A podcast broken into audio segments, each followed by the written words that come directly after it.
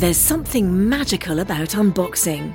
When you unbox BritBox, you uncover a world of British entertainment. Stream the UK's most brilliant series, including new and upcoming seasons of Shetland, Father Brown, and Death in Paradise. Plus, new originals like Payback, Irvine Welsh's Crime, and Archie, the story of Hollywood's greatest leading man, Cary Grant.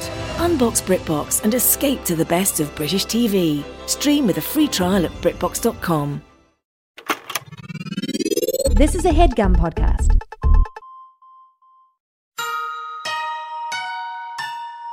This is Emily. Henley. and Sammy, and you're listening to Too Scary Didn't Watch.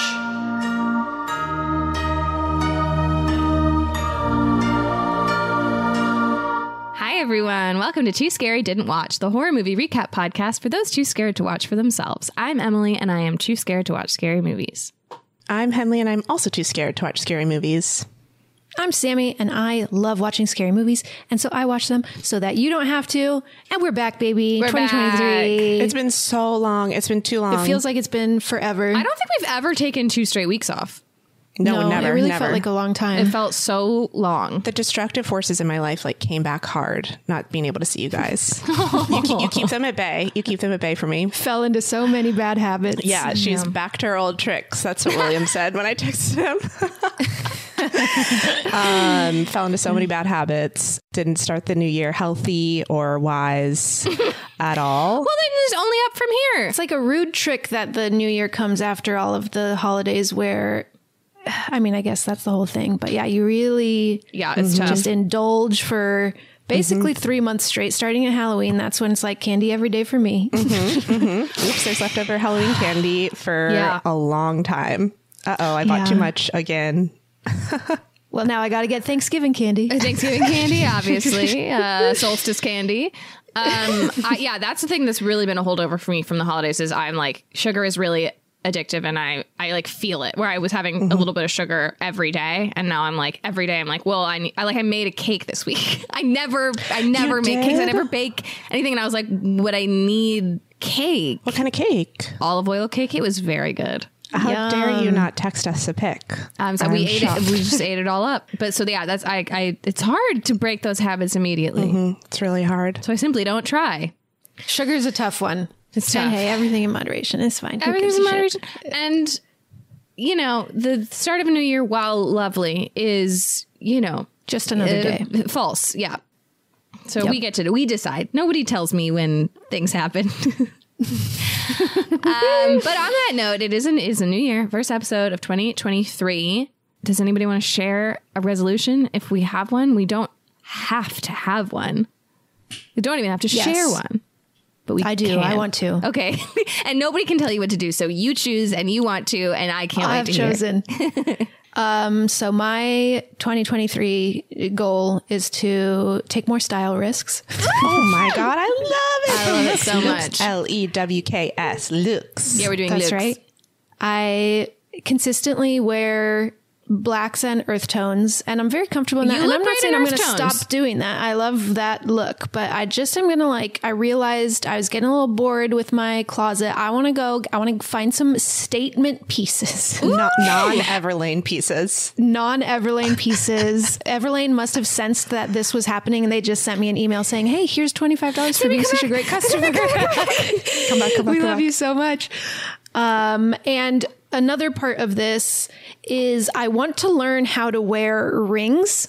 I've never been a ring person. Uh, yeah, She's showing us now. Her hands are bare. My hands are bare. They're bare, not a ring in sight. And I, I actually don't know how to incorporate them because if anyone has any ring shopping tips, do you go to the store? Do you try them on? I have fat knuckles and thin little fingers. So it's tricky because it's like they have to be big enough to make it over the knuckle. Yeah. But then are they going to be loose and dangly on the bottom? Just absolutely flying around down there on that part of your finger. So I feel like I need to try them on. I don't, I, or maybe I need to find my ring size. You need to find your ring size, but you do need to try them on because of Yeah, the knuckle even that, situation. yeah, it's hard. I've done it before. I've like measured my fingers and been like, great, now I know what my size is, and it still doesn't seem to quite. It doesn't work. always work. Yeah, you Yeah. gotta try them on. And on. your fingers change sizes. Like sometimes I'll put a ring on at the start of a night. By the end of the night, I can't get that ring off. Like I've had Yeah. too much salt. It won't. It will not come off. Oh, same thing happens to me. Um, you know what is a good kind of really basic jewelry one stop shop if you want to start with something that's kind of nice but also very basic?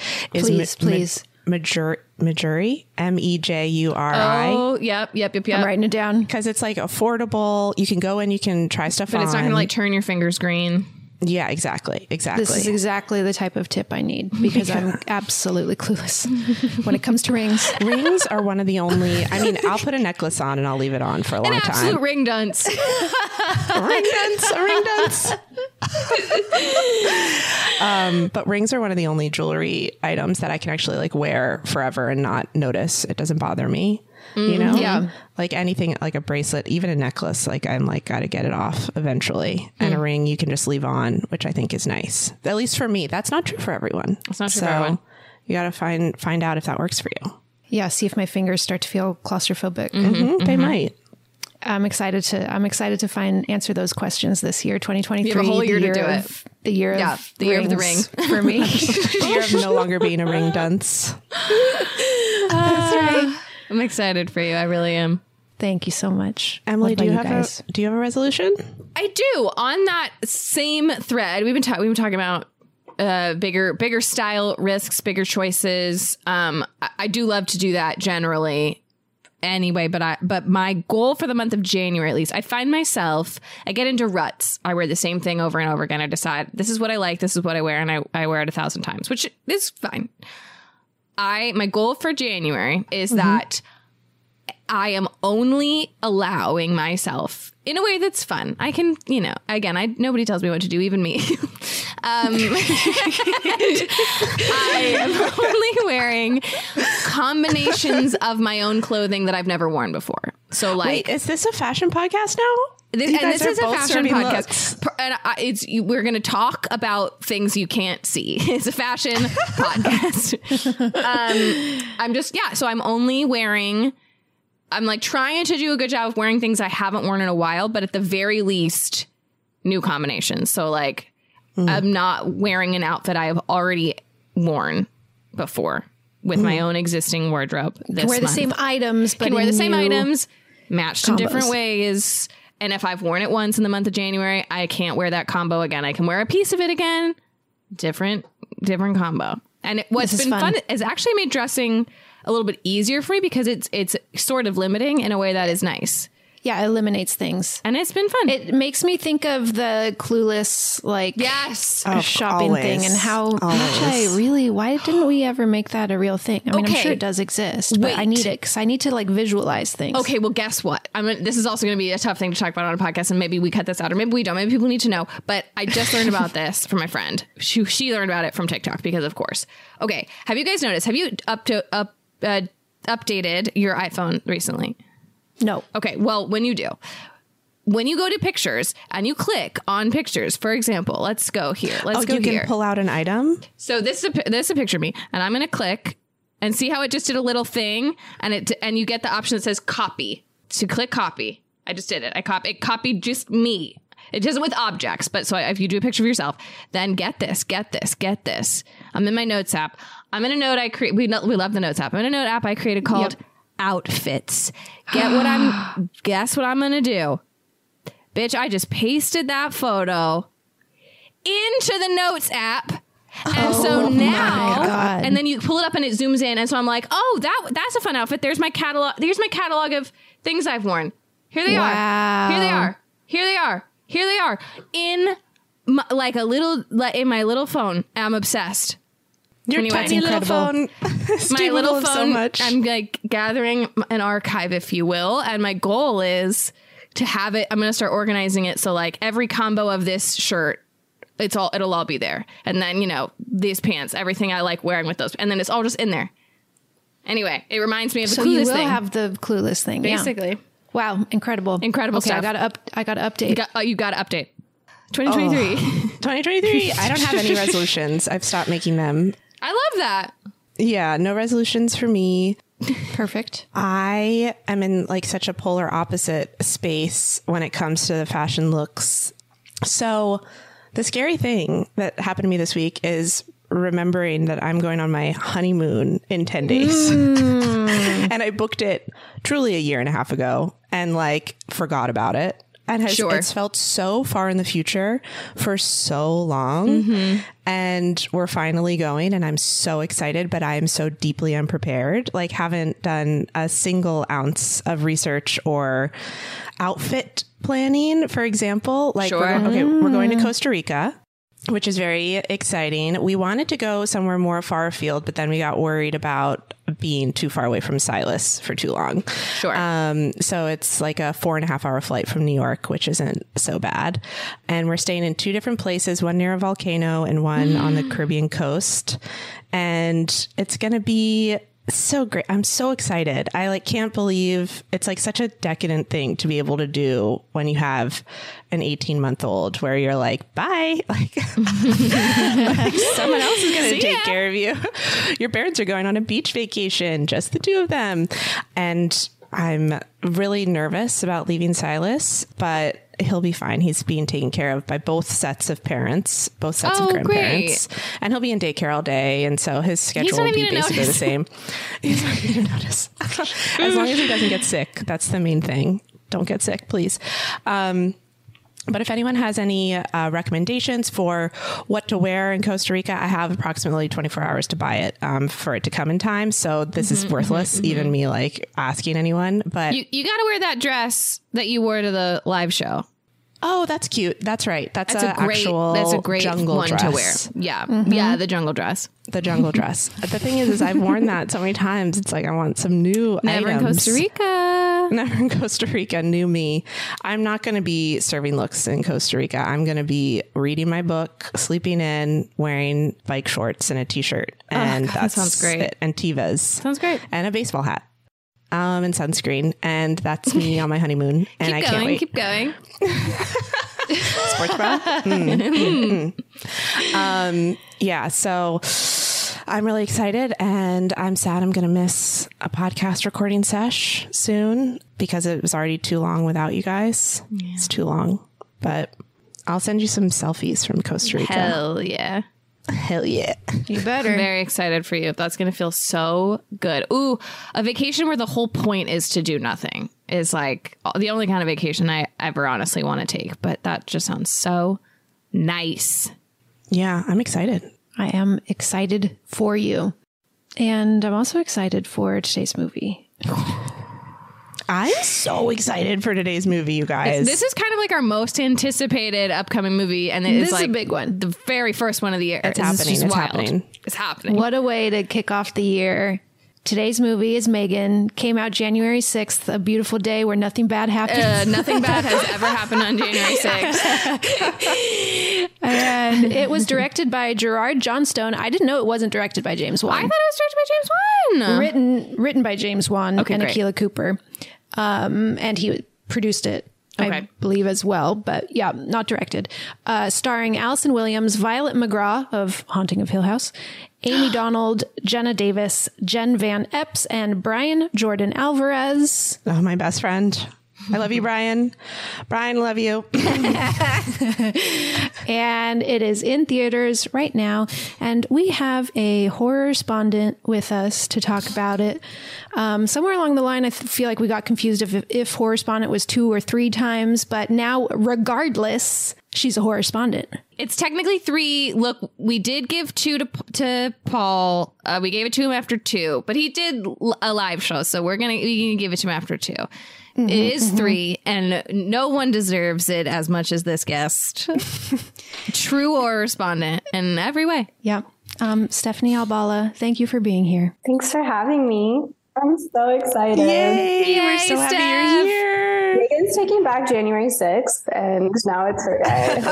We're taking it back. It's her day. It's her taking it day. back. We're taking it January 6th is going to go down in, his, in history as Megan's day. Um, and yeah, you're a perfect guest for this because, as we know, Stephanie does uh, incredible Halloween costumes. She was Gabriel from Malignant. Inspiring. That was unbelievable. I, really, I showed really- so many people that clip of your Halloween costume. It was incredible. I- everyone I showed, their jaws were on the floor. Just that makes me so happy. It's really a work of art. Really a work of art. Really incredible stuff. But okay, Steph, do you have any either anything scary or any resolution? I decided this year that I'm never making a resolution again. I'm like totally on the same page as It's a great you. one. yeah, I feel like everyone, all my friends who were going to do dry January already failed this weekend. So I'm like, Yep. Yeah. why disappoint yourself? Um, but I do have a scariest thing. And it was on Friday when you were texting me from the parking lot that you were stuck and likely would not make the movie. And I was like freaking out to the point where Josh was like, we have to tell someone. We have to tell someone to hold the movie.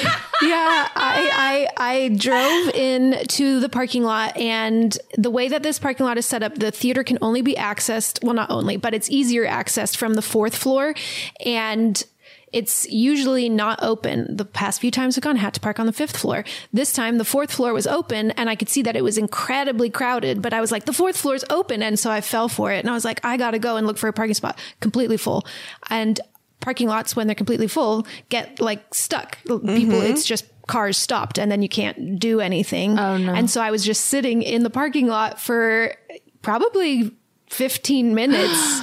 Oh no. like I started, I was already like barely just a couple minutes early and this we saw it at Alamo and they they don't let you in after if you're late. And so so they're not. I mean, not only are they not holding the movie, they're not even letting you in. yeah, exactly. So I was, yeah, we were so stressed, texting back and forth. I'm like, I don't know if I'm going to make. it. I You're like, know. just leave your car. Just abandon the car. Just leave the car. Leave it. yeah, just get out. Just put the hazard lights on. It's an emergency, to be real. It really was. But thank God. And I walked in. I walked up to the to the um, front desk person and was like, I think I might be too late. Am I too late for Megan? And he's like, Go now, run as fast as you can. Theater nine, run as fast as you can. Ah, and I Because made did they it. like lock it? Like, They really would just they won't let you And in. they, yeah, they really preserve the movie going experience for everybody. Yeah, they don't they I like that. It is annoying. There's people who definitely. But it's also kind of funny late. because it is a theater where they serve you food, so they're kind of constantly walking around serving food. Oh, Yeah. but that's probably wise. They don't want people ordering food later than they expect them to. You're allowed to know. order food the whole way through. Oh, then I don't get it at all. Get but- it together. I got some popcorn there. It was really yeah, great. what do you guys order when you go? I've never been to a movie theater that serves food. They do like a full meal. Like they have like you can really just like eat get your what do you dinner. guys? there. What do you guys eat? I always like balance it. I'll do like a salad and then a Mm. giant bowl of popcorn because mm-hmm. our popcorn is amazing and it's served in like a big silver bowl like you're at your house. Cute. yeah, That's it's fun. That's Yeah. fun. But they have good pizza and stuff too. It's like lots of like bar snacks and stuff as well. Fun. Mm-hmm.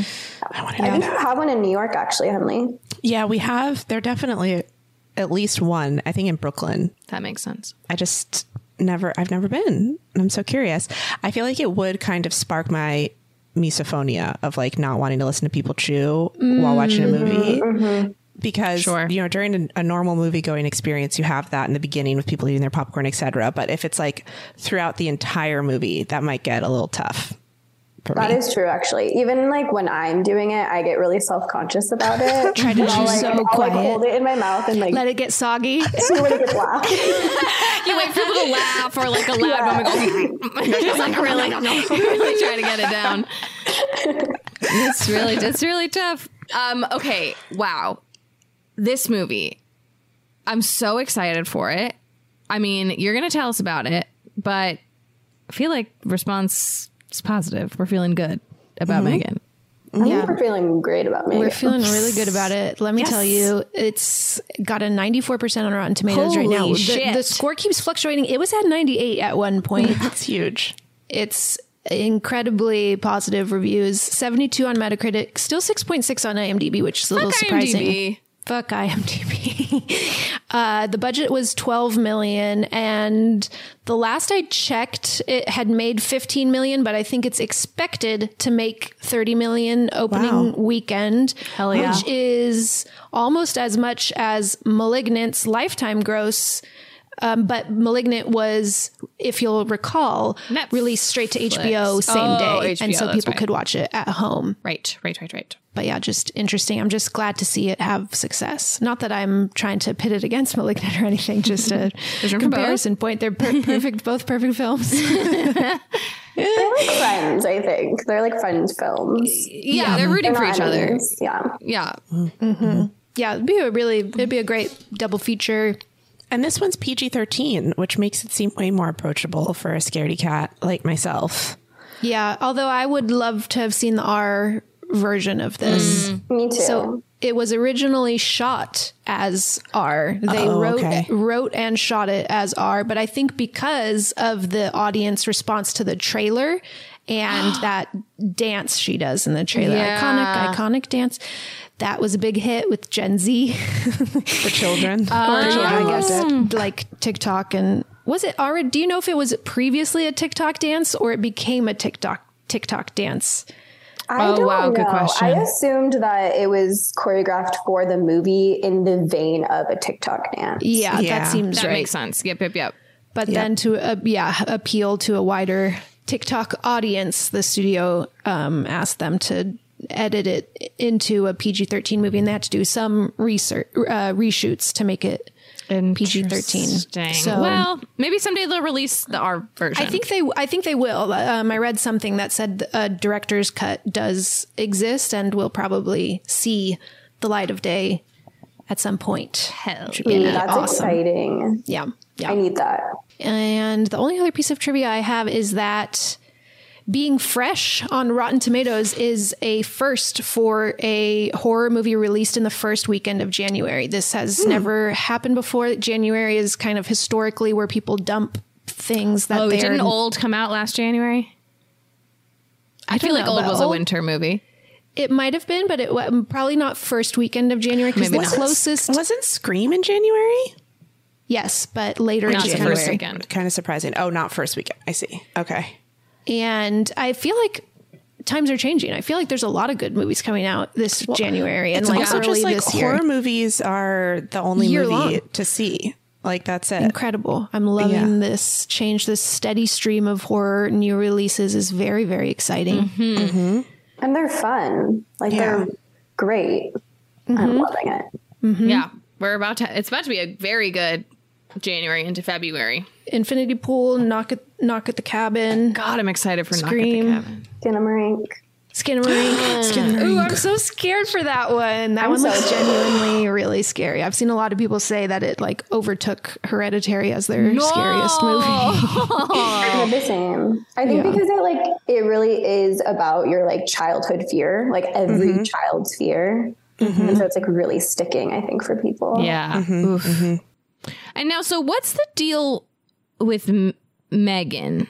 Uh, I mean, the spelling. no, no, but what a funny question to ask where that's like Yeah, literally it's the whole wha- movie. I mean, uh, like the actor, like what sorts of stuff did they do?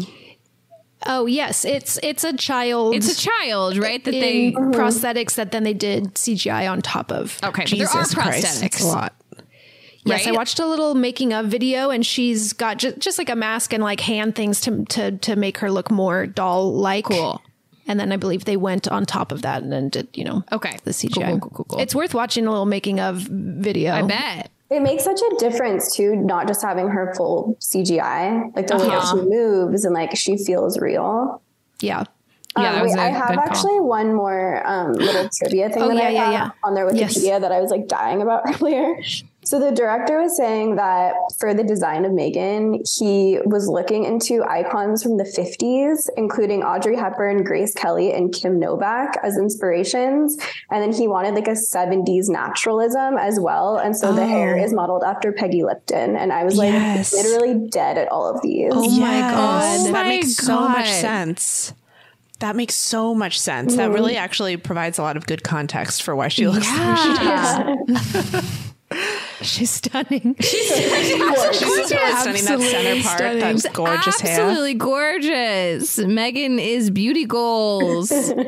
Um, Steph, do we have plans for this year's Halloween costume? Is it Oh, I too decided like before I even saw the movie, as soon as I saw the trailer, I was like, I'm Megan for sure. Yes, I can't wait. I can't wait. is Pretty easy to put together, but I will be spending the next like nine and a half months learning the TikTok mm-hmm. dance and perfecting Okay. it.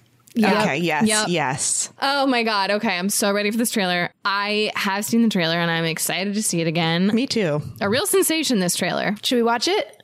Are we gonna wa- is it time? Yeah. I think it's time. Let's watch it. Katie, you lost your parents. Welcome home. You're my niece. I'm gonna do everything I can to make this place feel like home. Just wish I could see them again. I'm not equipped to handle this. I don't even take care of my own plants. I have this project at work. Do you wanna see? Yes. Ever since I was little, I dreamed of this perfect toy that would protect a kid from ever feeling lonely or sad. This is Megan. Hi, Megan. I'm Katie. It's nice to meet you, Katie. Do you want to hang out? Okay. Megan, your goal is to protect Katie from harm, both physical and emotional. Is that a doll? Model 3 generative android. Megan for short. I can't believe you made this. I love it. Wanna hang out, yeah, sounds like fun. Great job. It's nice to have a friend. It's honestly like she's part of the family now. They could be building emotional connections that are too hard to untangle. She's the happiest she's been since her parents died. Eat the toppings, Katie. Research shows if you force a child to eat vegetables, they'll be less likely to choose those foods as adults. Is that so? Yes. Experts say. Megan, turn off. I thought we were having a conversation. Does she talk? Make her say something. Stop! Don't! Megan! You should probably run.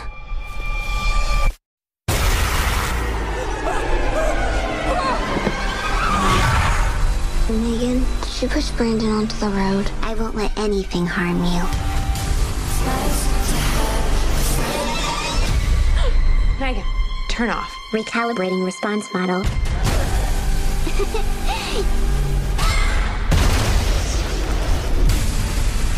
Megan! What's wrong with you? Don't worry, Katie. I won't let anything harm you. Ever again. Oh my god, what is that fucking song? Who sings that? It's Taylor nice Swift. I've had it stuck in my head. I've had it stuck in my head all weekend, just knowing we were doing Megan. Like I, I didn't see it obviously, but I've like been, I've thought of that trailer, and it just like the song just immediately comes to my head. It's nice to have. That would be Taylor Swift. She's a perfect person to write that song. Um, I started Holy shit. smiling instantly, and it's like starts with her parents dying, obviously. So in the video, I'm just because truly, I was delighted from absolutely like start to finish of this whole viewing experience. There was not a moment watching this movie that I wasn't having fun. It's a perfect premise. It is so It's good. perfect. But also so easily could be really, really bad. So the fact that True. it's entertaining and good is huge. I mean, it's so funny. I'm thrilled. It's really, really funny. And it was really fun to see with an audience of people reacting. I mean, as oh all horror movies are, but People clapped at the end. yeah. It was one of those movies. Great. Mm-hmm. That's mm-hmm. great. That's great. Love when that happens. Crazy that they were able to get this down to PG 13, and it will make it easier for me to watch for sure because there's a lot of weapons that look bad to me. Is- Was that part of a paper slicer thing that she Mm-hmm. grabs? Yeah, Oh, I don't like when those get used. Mm-hmm. they do a really good job about implying violence but not showing violence. So I mm-hmm. Yeah. think that's where like you could handle it. Although Yeah. I wish there was more violence. I Uh, guess, yeah, I'm but sure. I That's mean- just me. Yeah, Yeah. that makes sense. Holy shit. All right, shall we? Should we do it? Oh, I'm so. It's the bleakest time of the year, so you know what that means. We deserve to get cozy on the couch, rewatch our favorite TikTok videos, and drink a goddamn glass of wine. If you ever struggle to pick out the right bottle, you will love our next sponsor, Naked Wines. Did you know that when you buy wine today, most of the money goes to things like fancy packaging, big budget marketing campaigns, and tax? That is crazy. Naked Wines is a subscription service that seamlessly connects you to the finest independent winemakers on the planet. So you get a box of the market's best quality wines, however often you'd like, for a fraction of the price. And hold on to your butts, you guys, because the deal they have for you is insane. Just wait. So, how do they do it? Naked Wines connects winemakers and wine drinkers directly, allowing for vineyard to door delivery at up to 60% off what you would normally pay in a store. By cutting out the traditional retail middleman costs and markups, winemakers can pass those savings on to you without skimping on quality. I can't stop talking about Naked Wines. I love that their quiz matches you with bottles that you love, and each shipment includes wines they recommend based on your previous ratings. I'm currently loving their organic options, especially the Chris Condos Cabernet from Mendocino County. And they've been around for 10 years and they fund over 90 independent winemakers. So, with no commitments or membership fees, you can enjoy Naked Wines hassle free. And the best part every bottle is a passion project from an independent winemaker, so you're literally making an independent winemaker's dream come true. So head to nakedwines.com slash too scary and enter voucher in the top right when you get to the website and put in too scary for both the code and password to get six bottles of wine for just $39.99 with shipping included. That's $100 off and less than $7 per bottle. So that's nakedwines.com slash too scary and use the code and password too scary and grab six bottles for just $39.99. One last time, that's nakedwines.com slash too scary, code and password too scary for $100 off your first six bottles. Hey, it's Kaley Cuoco for Priceline. Ready to go to your happy place for a happy price? Well, why didn't you say so? Just download the Priceline app right now and save up to 60% on hotels. So, whether it's Cousin Kevin's Kazoo concert in Kansas City, go Kevin, or Becky's Bachelorette Bash in Bermuda, you never have to miss a trip ever again. So, download the Priceline app today. Your savings are waiting. Go to your happy place for a happy price. Go to your happy price, Priceline. So curious. I can't wait to find out what happens. yes, let's do it. Let's do it. Let's Yay. do it. We will preface the recap with that this is a new release and we just saw it the one time, but we will do our best. I was trying to be like super scholarly and like taking notes like under the light in the theater, but I didn't get very far. It's so hard to take notes while watching a movie. I know. uh, And I was in also that like so context. excited for this movie, so I didn't want to Yeah. like miss Take away anything, from it. you know? Distracted. Yeah. Yeah. Yeah. But I still had a great time, and Megan is my best friend. I love Megan. I'd love too, to me just too. come over and you have a Megan in the corner. I wish. One day. Um, all right, so the movie actually starts with um, a fake commercial. This whole movie actually was kind of giving like 80s, 90s, almost like actiony vibes, or like those movies where like the kids are the heroes, like when we were growing up, you know. Mm-hmm. And so it starts with a fake commercial for these little Furby looking toys with these like big eyes, and they're like kind of gross and weird and like farting, but they're like cute, you know. Love it. And then um, it cuts to Katie, our main little girly, in the car with her parents, which is the beginning of the trailer. And they're going up the mountain to like a ski trip. And her Furby is being really annoying, but she's It's loving like, it. are we there yet? And just farting constantly. That's great. That's great. Wait, did you guys have Furby, like a Furby growing up? I did all? have a Furby. I don't think I personally had one. They were really weird and They also were freaky. gross and Really really, freaky. freaky. My uncle got me one because he got one for my niece, like his daughters. And I was so freaked out about it that I put it in a hat box and put it in my closet, but didn't know how to turn it off. I remember doing the same thing, like wrapping it in blankets to try to this, like you would with a smoke alarm, just like because it would all of a sudden just like I feel like if you like walked past it, it would like come back to li- like it Yeah. like was it was so freaky. It was Everyone really had a Furby in their closet. That's so funny to think about because I had a Furby in my closet. Because you're trying to shut it up. Yeah, everyone was like, "I this was entertaining for the first fifteen minutes, and now I needed to go away and be gone." That's so funny. so scary. She's loving it. She loves the Furby. Her parents, n- not so much loving the Furby. Um, and they're kind of like arguing a little bit in the front of the car because the dad forgot to put chains on the car and they're literally driving through like a blizzard. So they're kind of Oh, like getting into it. The toy's Uh-oh. annoying. Parents are kind of getting annoyed.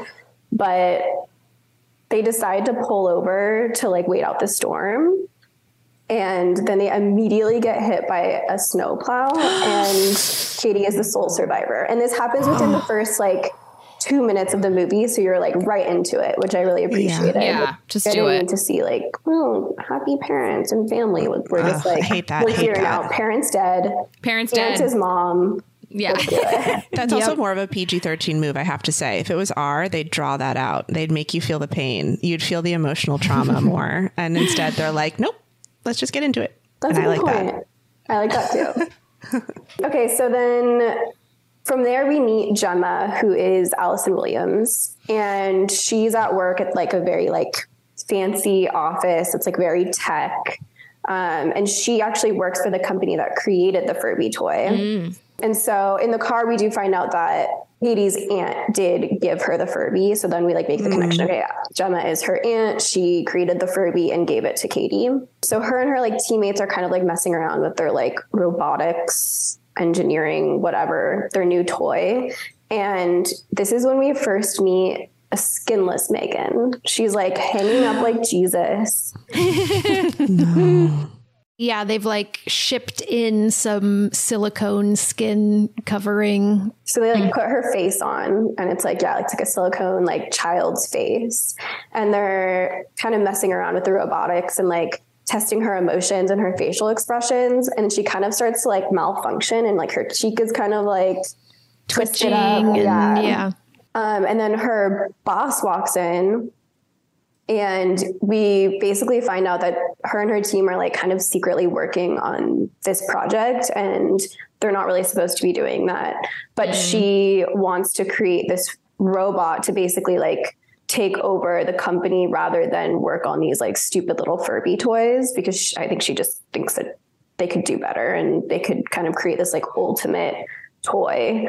And so her boss walks in at like the worst moment when the toy is malfunctioning and tells her like stop working on this like we need to make a furby that's cheaper because our competitors are making just like a worse version for cheaper and people are going to start buying that one instead and that's when she gets a call about her sister's accident and has to go meet Katie at the hospital and has to take over as her guardian and is really thrown into this. You know, she's like probably in her early 30s.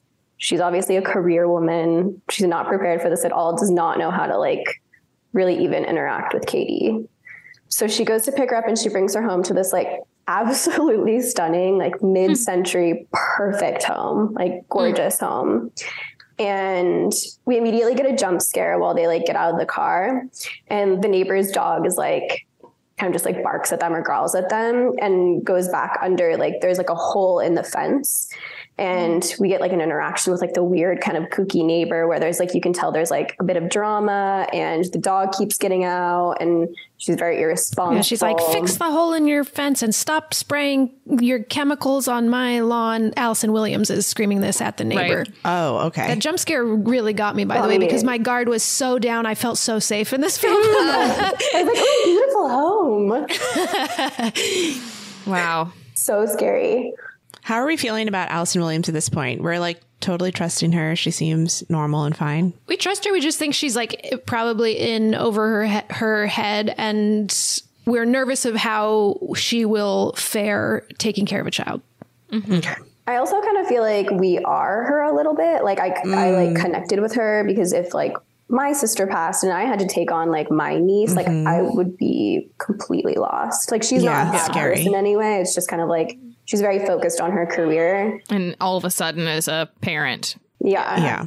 And so we like go into her house and it's like truly perfect. It's so gorgeous. And she has all these like collectibles because she, you know, she's like a ro- a robotics engineer, I guess is what she is. Mm-hmm. Pretty and she has all these like collectible toys that obviously are like still in their boxes and stuff. And like Katie's excited, like, oh, what are these toys? And she's like, oh no, no, no, like those are collectibles. Can't- Like, yeah, can't play with those. Yeah, we don't Oh, open no. those. We don't play with those.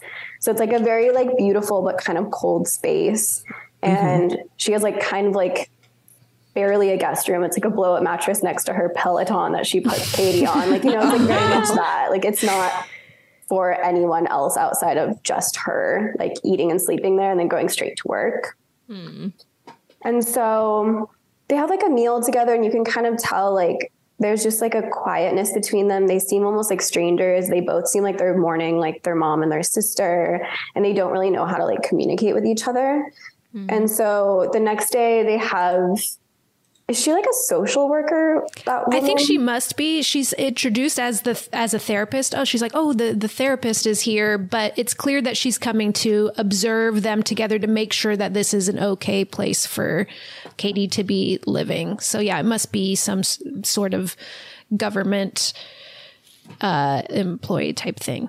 Yeah, I'm assuming that probably happens when there's like the guardianship, but Yeah. Probably. this is kind of when we find out like the dad's parents live in Florida and like none of them really want her to go to them, and so they're trying to make it work with Gemma.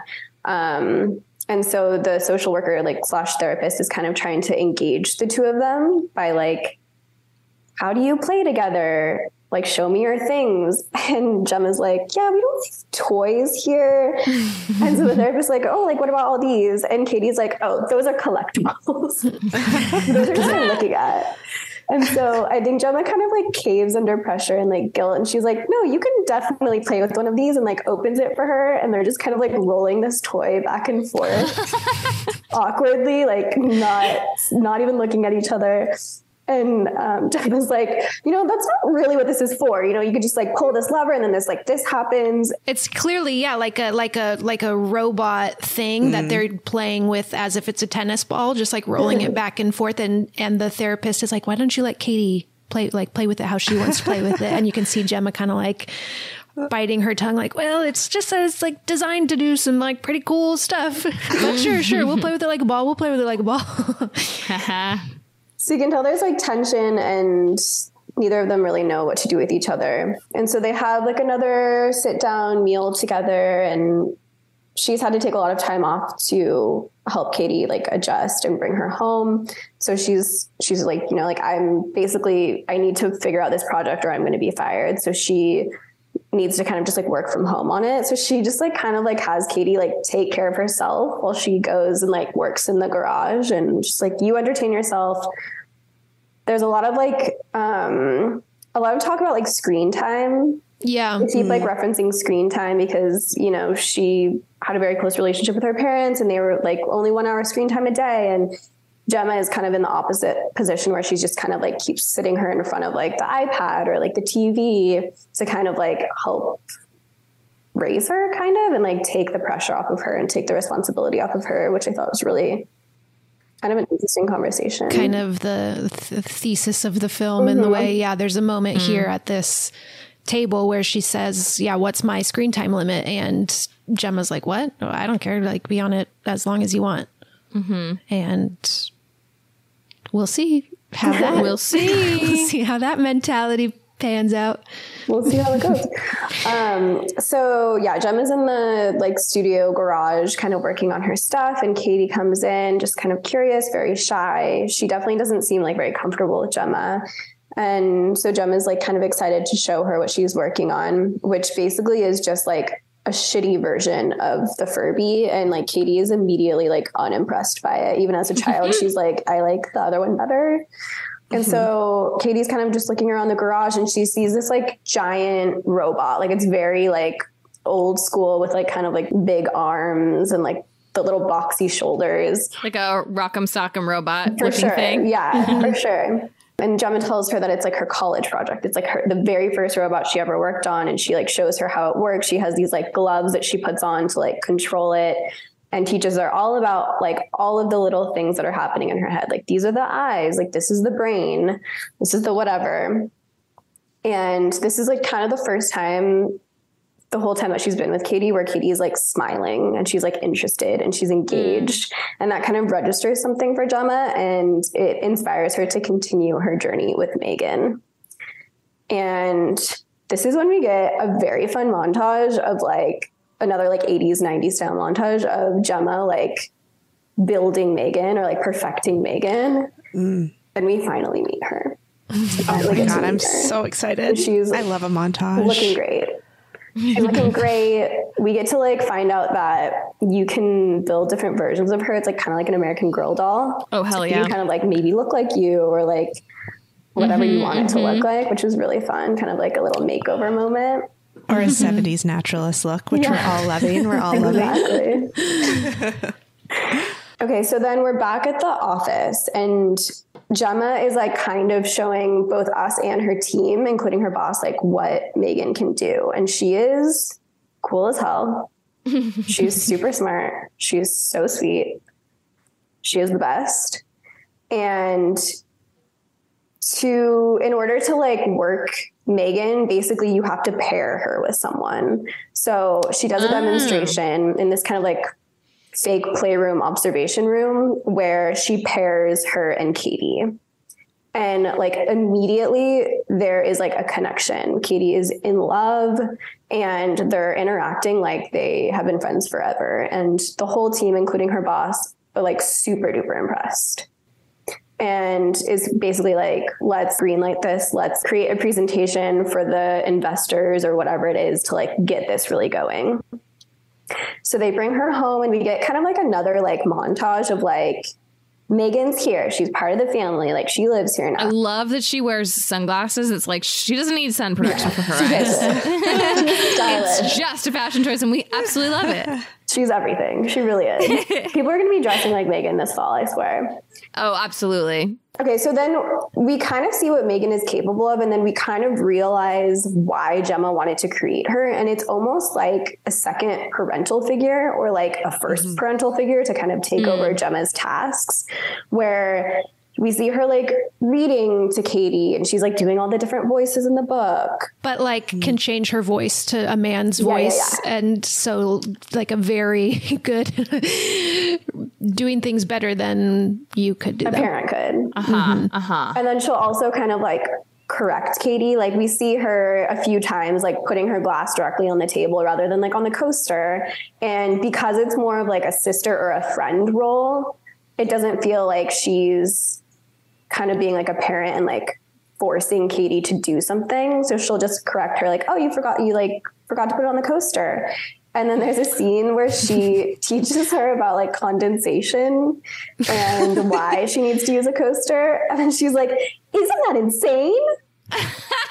I laughed so hard. So so Ka- Katie goes like, how, how does water even get on the outside of the glass? And Megan just goes into the scientific explanation of of why, and she's like, the temperature difference like draws moisture from the air that then like sticks onto the glass. And Katie's like, whoa, and Megan goes, isn't that insane?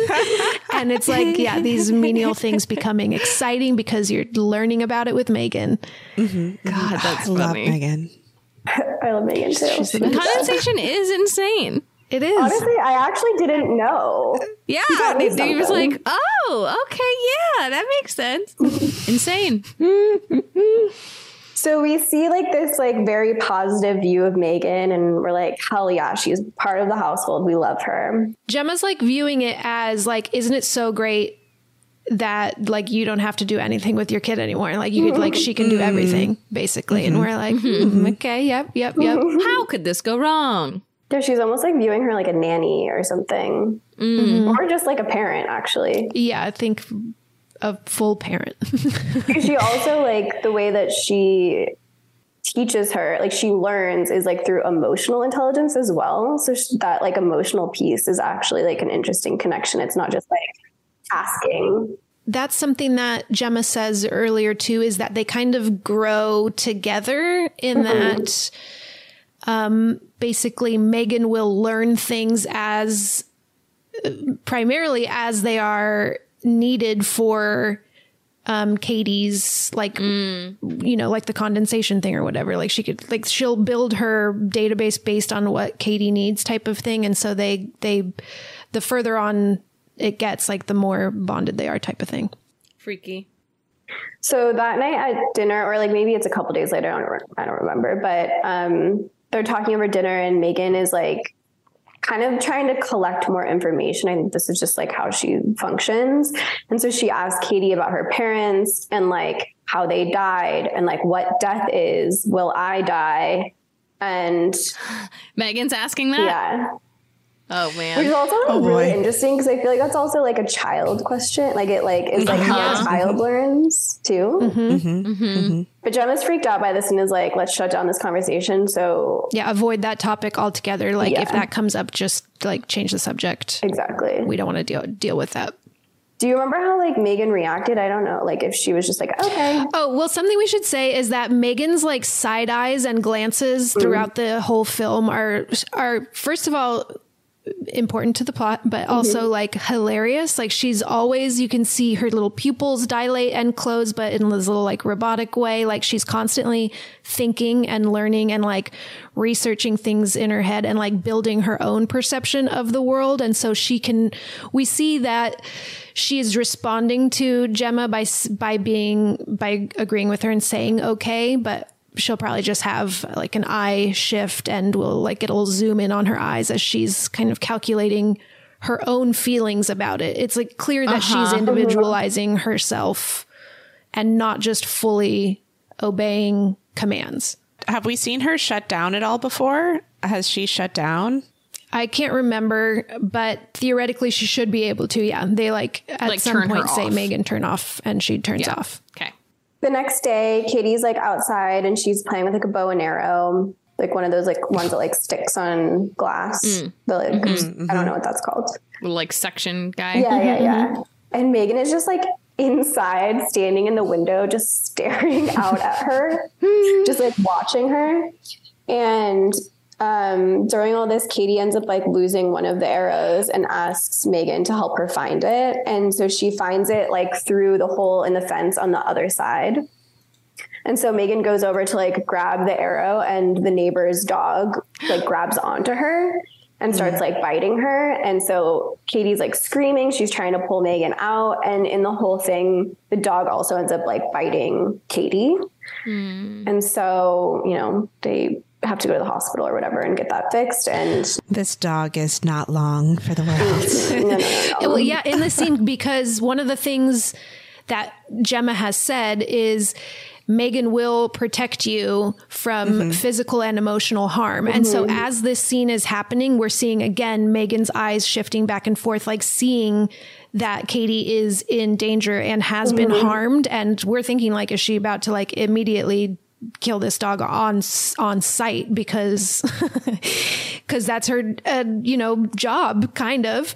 And she doesn't but she like quickly jumps into this. Her hair is like filled with leaves and all crazy because she's just been attacked by the dog. But as gemma runs out to grab katie megan is like uh Katie's temperature is rising. She needs to be immediately disinfected. Like the wound must be cleaned. Like she can she can read all of oh her vital signs, her vital signs and her emotions. She has ways to recognize your oh. facial Oh. expressions and it calculates if she's That's feeling crazy. happiness or guilt or whatever. And so she's like, yeah, you see from her POV as she's evaluating Katie after this.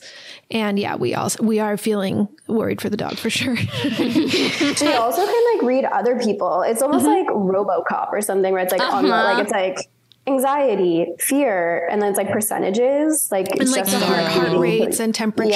Yeah, Yeah. exactly. Oh, that's our But future. sometimes you see it like through her eyes too, Mm-hmm. which is really cool. Okay, so now there's like even more tension between the neighbor and Gemma and like the household. And that night we start to hear Dewey, Dewey. but it sounds that's the dog, by the way. Yeah. But it sounds kind of like weird. Like it's kind of a little bit digital or like something strange. And then we see Megan's little arm like drop treats through the through the Yeah. little hole in the fence. oh no, she didn't. the dog goes through the hole and then that that scene ends. Uh huh. Okay. But also, PG-13. who is this lady that's leaving her dog outside for the night with a hole in the fence? Not She's the most irresponsible dog owner ever. not even She's on a the leash or anything. This that's No. like regardless, you shouldn't leave your dog out there. No, she's the worst. And also like not even apologizing when the dog Bites a child. no. Yeah. yeah. She sucks. Um, okay, so then the next day is the day of the big Megan presentation. So this is like for the owner, I'm guessing, or whatever, of like the big company that Gemma works for. and I think like investors. Yeah, yeah, yeah, you're right. And Katie had just been attacked by the dog the day before. Like she's definitely experiencing trauma. She's really not up for it, but Gemma is kind of like pushing her anyway by like guilting her. Like, if you don't feel up for it, I can just tell my boss that we can't do it today, kind of thing. And I think mm. like Megan's definitely registering this. For Megan's sure. getting a mm-hmm. side eye here. We're he- like seeing again those little calculating. She says she should rest, and Gemma's like, "Yeah, you totally could rest, but like if you feel up to it." I feel like Allison Williams is so I know. good at I this just- exact picture- kind of I role picture where Allison she's Williams like doing this in really a kind of the fucking worst, but pr- is like Mhm. presenting as like, who me? I'm really nice. it's like perfect. Dead It's on. perfect. Yeah, perfectly cast for sure. Yeah. So during the presentation, Katie like does have like a full breakdown and she kind of starts crying. Sorry, another. Just realized another nepo baby. Oh, Did she yeah. get included Oh, on the yeah, you're list? so right. Was she on? Did she? I don't think she was on the list. Probably off? because Brian Williams got canceled. But I'm sure she was. That nepo baby list was thorough, though. She was definitely on it. Uh, she, She must was- have been right? on it. Yeah. The vulture one was like It was. It got crazy. beyond Nepo. It was It got like really. it was like layers of nepo. Friend's Cousin. I met was- someone once who on knew there. an actor. The one that really made me laugh was Kate Berlant, who was like, Yes. "Mother, Oh, yeah. father is a painter, mother is a set decorator," and it's like, okay. That's not the same. Not quite the same. And then King Princess, whose her grandpa owned Macy's and died on the Titanic. I'm sorry, it's Died not on the funny, Titanic, but it just Nepo is Nepo baby. baby, Nepo Died on the. Titanic. Wait, why did they include that detail? I have no idea, but it really made me think. I made guess me because laugh. she's rich. Um, Yeah, I mean, it's just like she's rich. You know. Oh God, it's sure, funny. it's getting a little blurry on what that. yeah, we're blurring the lines. But Allison Williams, a clear, clear cut Yep. Nepo baby. Anyway, For sure. Okay, so during this breakdown, she's kind of like talking about how she misses her mom and how she's worried that one day she might not remember her. Hmm. And Megan steps in immediately she like wipes her tears away and she tells her that she'll hold her memories for her. It's actually this really sweet scene like scene between the two of them. She has like her hand on her heart and she asks Megan like her favorite or sorry, she asks Katie her favorite memory of her mom and then records it and mimics it back to her so that she can like save her memories and remind her. It's really sweet. I'm actually getting kind of t- like choked up talking about it. Ah. And then Megan sings a song, and it's the first time, not the last time.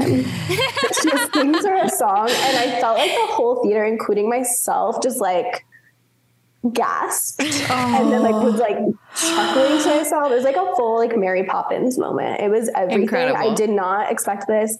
They don't sh- show it in the trailer at all, and it was like a real treat for sure. Yeah. Oh. and the investors on the other side of the glass are like just shedding tears. Like everyone is so moved by this moment. Uh, Megan Oh my God, really, I'm moved. yeah, I'm moved. exceeds in these moments. Cause at first it like seems like, oh fuck, she's crying. This is going to go, this is going to go so bad. This is uh not the plan. And then she just absolutely shines and proves to everyone that everyone is going to need uh, Megan in their life. She's a star. She does shine. I don't remember what the song was. I can't remember what the that song, is. No. I remember a song later. That's for sure. Yeah, we're going to talk about a song later. Oh, and yeah, so like yeah, they're loving it. They're like, yep, like Everyone's get on this board. out into the world. Yep. We're, let's do this. So Gemma and Katie have another appointment with that like therapist woman, and it's actually at the office. I don't know if it's like before or after the like that interaction. Maybe she's even part of that interaction and witnesses like how bonded they are. And she kind of tells Gemma like, I'm really concerned that she's having an emotional attachment to this doll, this robot, and it's going to be really difficult to try and like separate that bond later. She talks, yeah, especially about having lost her parents and like attachment theory, and that when you've lost your Mhm. parents, you're gonna bo- like bond to the next person that falls into that parental figure for you. And so, yeah, this And it should be Gemma, but it's not. Right. And Yeah. I also feel like she really is only like mourning or like sad before Megan for like two days. Like there's not really a gap where she's actually like experiencing her parents' death. It's kind of just like a replacement for Yeah. that connection. Gemma does not seem worried though. She's just like she's like, "Nope, oh, she's the is gonna be happiest she's been since since Mhm. her parents died. Like this is so And I good. don't have to do it. Yeah, yeah. She's like, and I'm successful at work. So Yeah. win-win. Win-win. I don't problem. So over dinner that night is like the scene where she's picking the top like the toppings off of the pizza and Gemma tries to push her to eat the toppings and Megan is kind of like studies show that if you force kids to eat that's something that they don't want to like they're going to have more issues later Gemma is like getting a, a, a, little annoyed. I feel like this is kind of the first time where Gemma's like, okay, you're overstepping a bit. Mm-hmm. And she makes herself the secondary operator of Megan. And you see Megan go like, okay, like uploading new directive or whatever.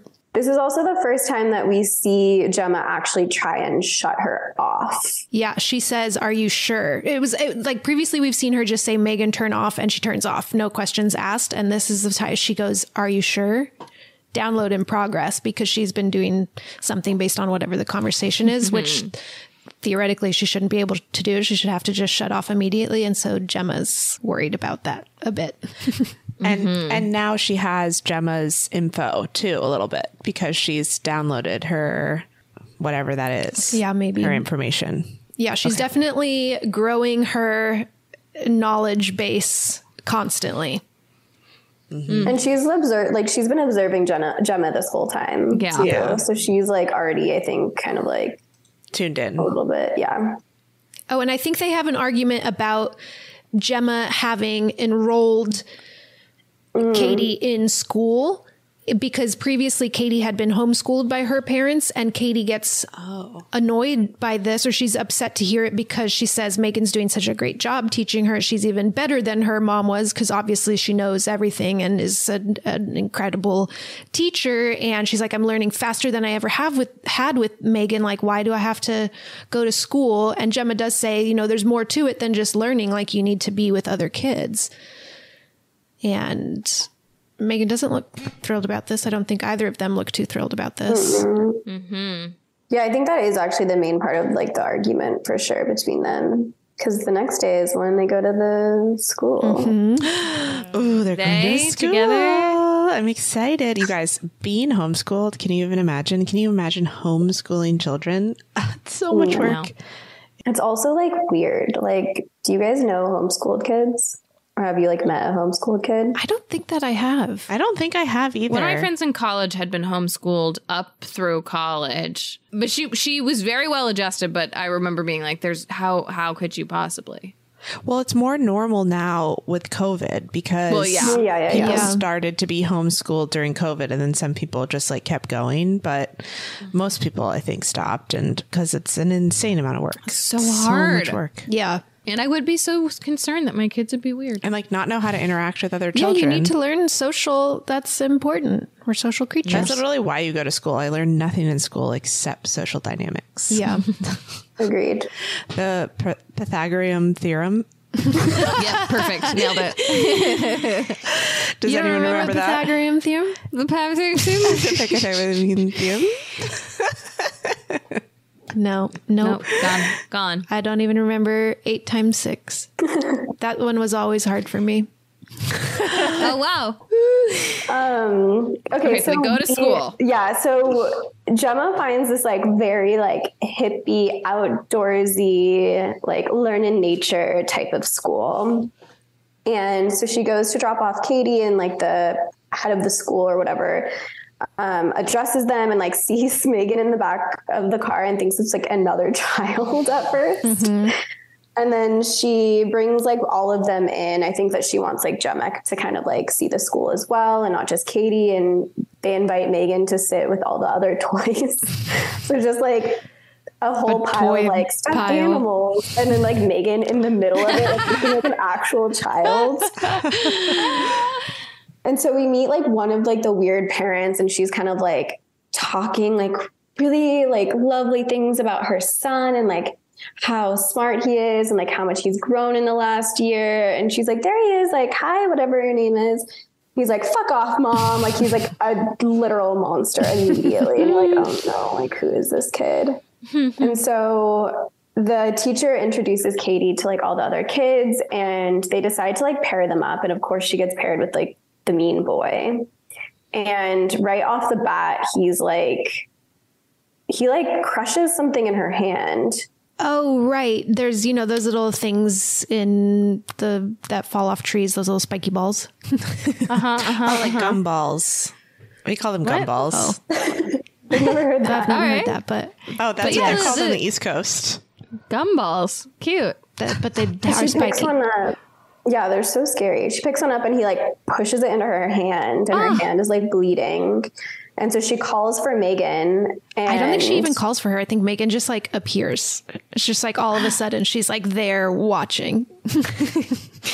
And she looks like she looks like a human because they're like in the woods. It's kind of like you know a little far away, and the boy is kind of like, "Who are you? Like, what is that?" And walks up to her, and that's when he like flicks her nose Oh. and is trying to talk to her, trying to command her, and he like knocks her. Oh no, he he picks her up and runs away with her, takes her into the woods, takes off one of her shoes, puts her on the ground, and crawls on top of her. and I'm immediately like, "What is this?" yeah, it was a very we happening? don't we don't like to see this. Uh-uh.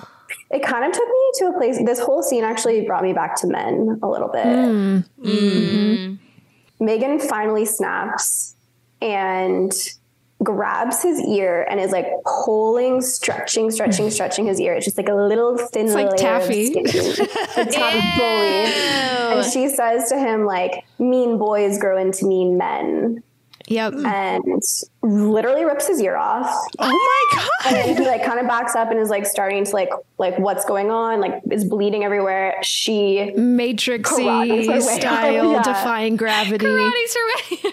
And then she's like, "You better run." And when she gets on all fours, she starts chasing Like a him. robo robo dog type thing. Yeah, like a full robo dog. That's in the trailer, and it's so unbelievable. It's unbelievable. Her on all fours. Sometimes, sometimes it's how I run in dreams. Really? Can I be honest? This is interesting. Oh. In dreams, sometimes I run on all fours because I like can't get enough speed on two feet. Oh my Wait, god, Emily, I is love huge. this, This is huge. info. Huge. I run, huge. I run like I'm like I like have to grab the earth with my to get like the lev- leverage of to it, like, of like pull myself forward. Yeah, like almost like you're like climbing, almost like I'm climbing, but on the ground. climbing horizontally. This is deeply disturbing to me. I'm I'm really sorry, Steph. picturing you doing it. No, it's not. I don't. I don't like it, and I I couldn't tell you why it happens. Um, but that is how I Well, sometimes there's run like in there's an animalistic element to it, right? It's like, um, and that's I feel like what is causing the creepy reaction when we're seeing Megan do it, and it's probably also what makes you do it in your dream. Is like this, like Honestly, Silas, okay, Silas only learned how to walk when he was 17 months, and it's because he can go so much faster when he's crawling.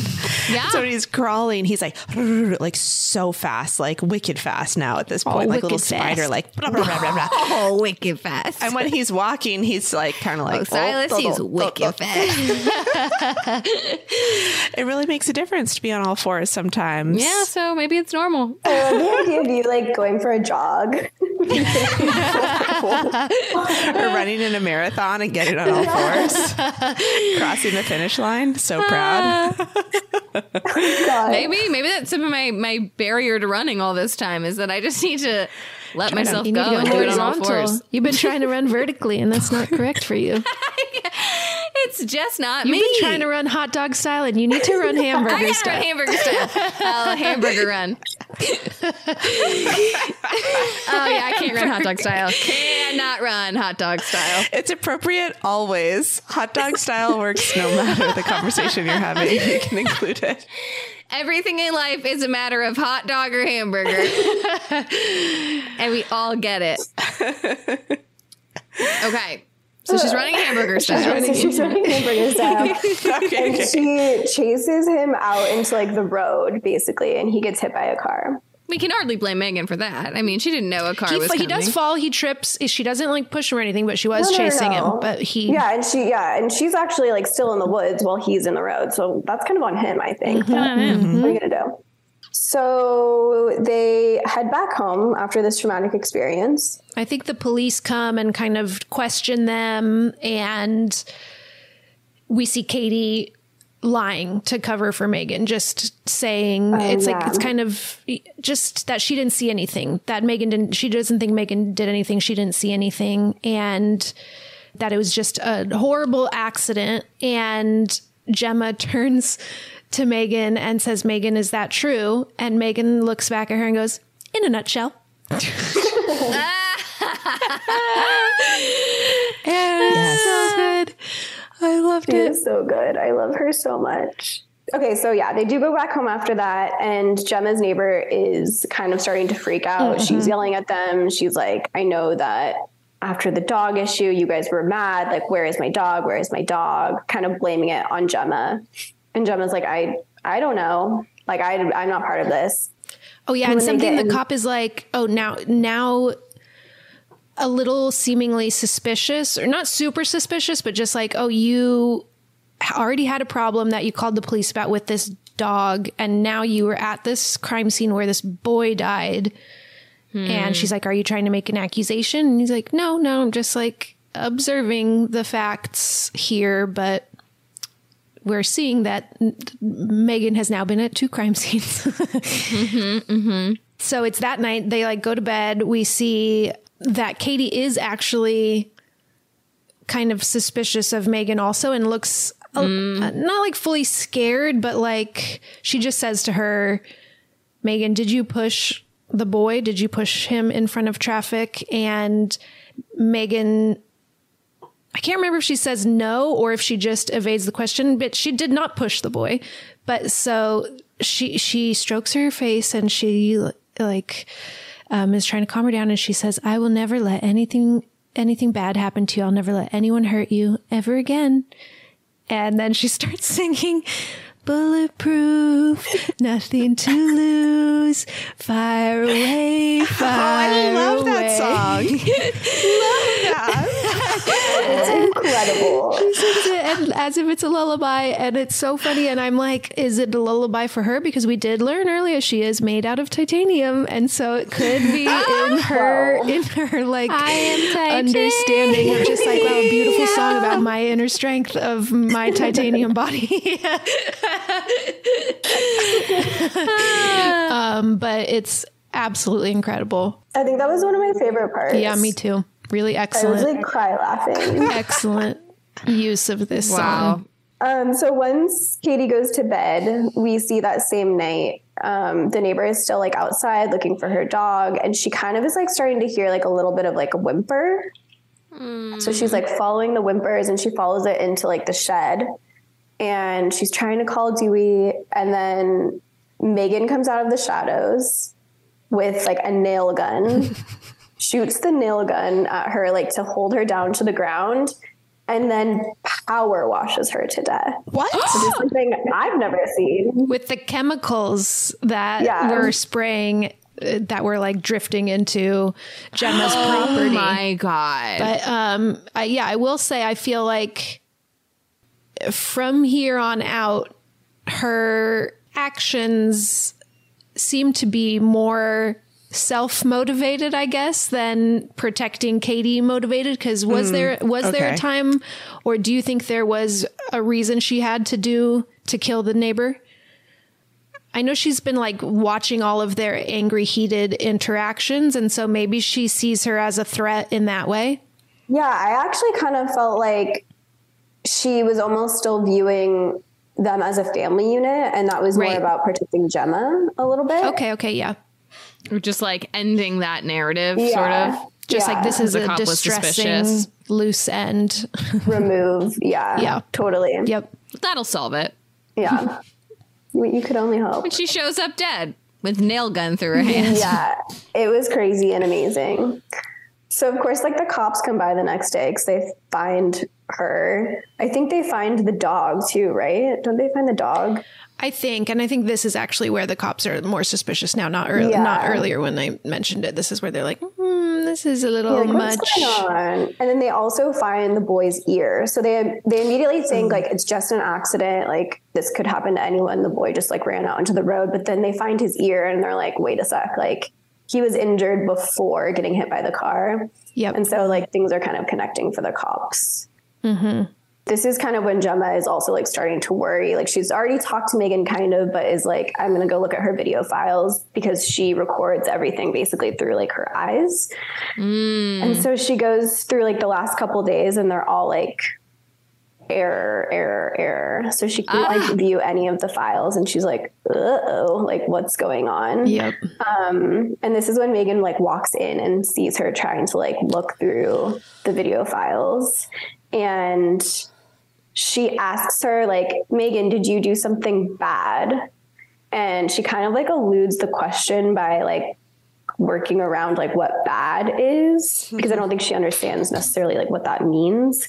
But she like kind of like vaguely insinuates that she perhaps was involved with all of the things that like all the deaths basically. Mm-hmm. She also at this point like won't turn off. She this is where she says Megan turn off and Megan won't. She's like no, I'm uh, we're having a conversation right now. Like I'm I won't turn off. And so she does this thing where she there's a a pen that is a calibration tool that when you hold it I guess in front of Megan's eyes she has to like look at it to to calibrate and it gives Gemma a moment while she's doing that to tap the actual off button that I guess is like on the back of her mm. neck or something. And yeah, Gemma's super freaked out at this point. And so Gemma wraps her up in bubble wrap and like duct tapes her whole body and brings her into the office. Ooh, Megan's not gonna like that. No. So her like coworkers, her team that like helped build Megan, she's kind of telling them like what's been going on with her. But the next day is supposed to be like the big like launch launch announcement event for like the public, I think, Yeah, right? yeah. Mm. And so there's like a lot of like work pressure on them, but also there's like a killer doll on their hands. and so kind of like, what do you do? And one of the coworkers, Tess, is kind of the more level headed of the group, it seems. And on getting this information, she's the one that's most like, seems like we should probably shut this down if she's potentially murdering people. Yeah, if she's killed people. but Gemma is also getting on board with that plan as well. Wait, who is Brian Jordan Alvarez? He's the other this? coworker. His name's Cole, Okay. I think. And so Okay, okay, does okay. Gemma leave Megan with Cole and Tess, the two coworkers, for a bit sh- to try to see if they can yeah. fix whatever is wrong with her programming or something like that? Exactly. And so now it's the first time that like her and Katie are like separated. And Yeah. so Gemma's trying to tell Katie like we can't have her around anymore. Like she's no longer like a part of this family. And Katie is like having an absolute meltdown. Like she's having like mm. almost like, Like separation she's anxiety. Yeah, like she's probably like dealing with the trauma Totally. of her parents. Yeah, She's for sure. freaking Yes. out. Yeah. so okay yeah so gemma and and katie go home and she tells her coworkers like we gotta like stop this but her boss is like we're still doing this. Like we're still doing Full this speed presentation i don't really care. Yeah. Because there's a lot of pressure on him too. Um and so we kind of like see the what the presentation is and it's like this like kind of like cheesy video of katie like talking about like what happened with her parents and how like Megan has helped her. And then we see like the boss, like the CEO kind of like being like, this girl is sad. She needs her friend to like make her happy. Like it's like very cheesy, like kind of like sales pitchy keynote style video. Um, and during all of this, Cole and Tess have Megan back up like on like the little like Jesus Mm-hmm. cross kind of hanging, trying to figure out how to like fully turn her off, like kind of like pull her apart. Mm. And while trying to do so, she comes back alive and like detaches from like the hanging wire and wraps the wire around Cole and like hangs him up in this like apparatus. And then puts like a screwdriver in something and like there's like a small explosion and like escapes. But they're still ah. they're still alive. Yeah. Tess Tess is able to free Cole in time for him to not die, but they're both, you know, shaken up and injured. Keenly aware of now what ha- Yeah. Megan's capable of. I feel pretty certain that they probably died in the original version. I think this is probably where the mm-hmm. reshoots came in because Interesting. Something that uh, Akela Cooper had said was that the body count was much higher in her original script. And I would imagine I that. would like to see that. yeah. Yeah, that makes sense. Huh. Is that part of what makes it something R or not? Is how many people die? I don't think like body count probably matters, but it's probably more about like The, But if you have the to gore cut of it. things being like, hating well, people. Yeah. Yeah. let's make it, let's cut a death. Exactly. Um, okay, so then the best scene in the whole movie finally happens. What we've all been waiting for the hallway TikTok dance scene. And so she's just walking down the hallway, and for no apparent reason, Okay, this is one thing that I was bummed about because the music in the trailer, not the trailer that we watched, the Taylor Swift one, but the newer one, mm. the song is so good mm. that I thought we would get music, but she's actually just dancing to nothing. Oh, mm. that's worse. I want music too. Yeah. And so I was like, okay, this is like fun, but it's not as fun without, yeah. you know? Yep. But so we see like the CEO turn the corner and just see her standing at the end of the hallway. And he's like, what the hell? Like, he doesn't know what's going on yet. He doesn't know that, like, she tried to kill his like coworkers or anything. and so he's like, What's going on? He's like, Megan, what are you doing here? And then she does the dance down the hallway, grabs like the paper slicer, Mm-mm. and starts chasing him. And one of their other team members is in the elevator and is like trying to shut the door because he's seeing all this happen. and then Megan stabs the CEO and he like falls to the ground and the coworkers like in the elevator witnessing all of this is like, this has nothing to do with me. Like I just like go on my way. I'll like won't say anything. And oh, one thing we forgot to say is earlier we see that same guy trying to take like files from mm.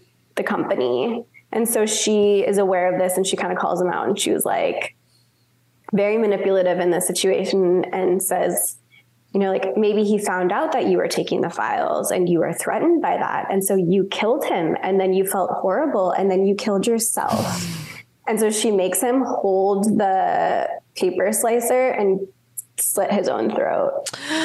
And oh then God. she gets in a cool ass car and she drives away. okay. She can yeah, drive. Yep. She eats Katie. She eats Katie. So she goes back to the back to the house, and at first, K- Katie's in bed, right? Katie's mm-hmm. asleep. Yeah, I think it just like right off the bat just shows like Gemma kind of getting ready for bed. You assume like she put Katie down. Katie's calm now. Everything's fine. She's going to bed.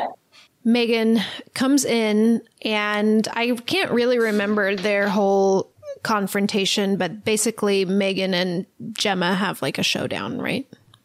Well, we hear while so while Gemma's about to get in bed, we hear the piano start to play, mm. and so she's like, "What's going on?" So she like walks out into the hallway, and she's like trying to.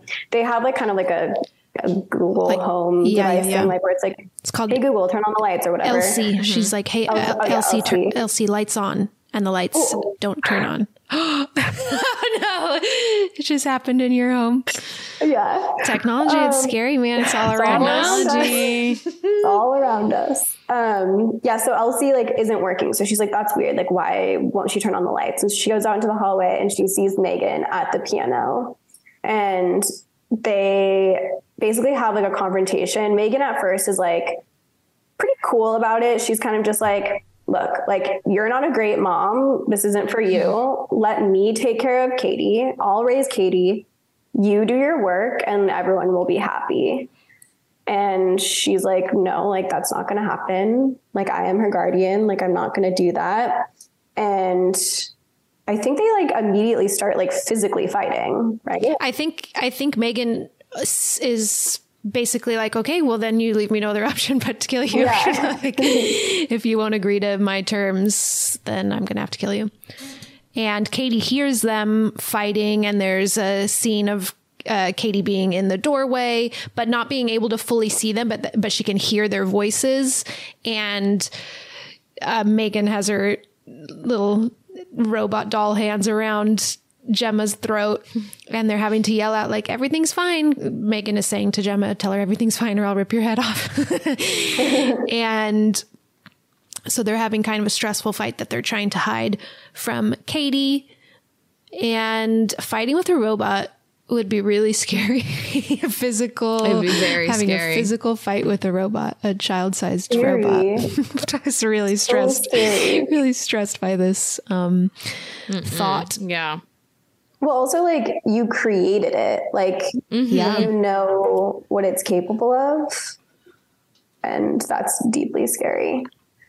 Um, but Gemma basically is able to like grab a glass of water and like smash it over her head, so she kind of like is malfunctioning a little bit, but isn't like fully mm. broken. She's just kind of like. Eh, eh, eh, and mm. I actually thought this scene was really fun because it reminded me of like those like old like 2000s horrors where like everyone like moved kind of creepily, but in this sense, it actually like it like made a lot of sense in this Right. specific, uh, specific context.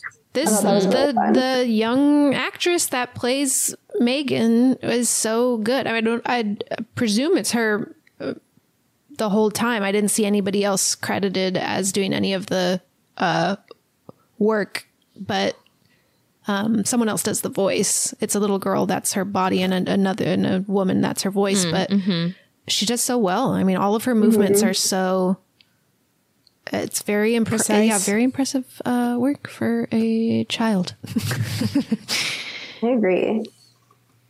Um, so they're kind of struggling still with each other. They're like fighting, and for some reason, Gemma has a giant chainsaw in her garage, which I like was dying laughing about. And so she grabs Oh, the no. chain. It's like truly like two chainsaws lengths. It's so long, Very long. So she grabs the chainsaw off the wall and is able to like try and like she's trying to cut through Megan's head, but she's made out of metal, so it's not going to work. So she just kind of like oh, sorry, titanium. so she kind of just like gashes her face and like rips her wig off. oh no! Oh no! So! Megan has like a half face looking wild. So Amazing. good.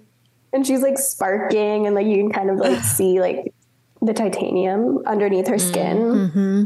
and then eventually i think katie is like definitely hearing all this because she's just down the hall and so she like comes into the room and megan is trying to get her to leave but she remembers the robot that Gemma built in college. So she grabs the gloves and starts using the robot to kind of like try and kill Megan.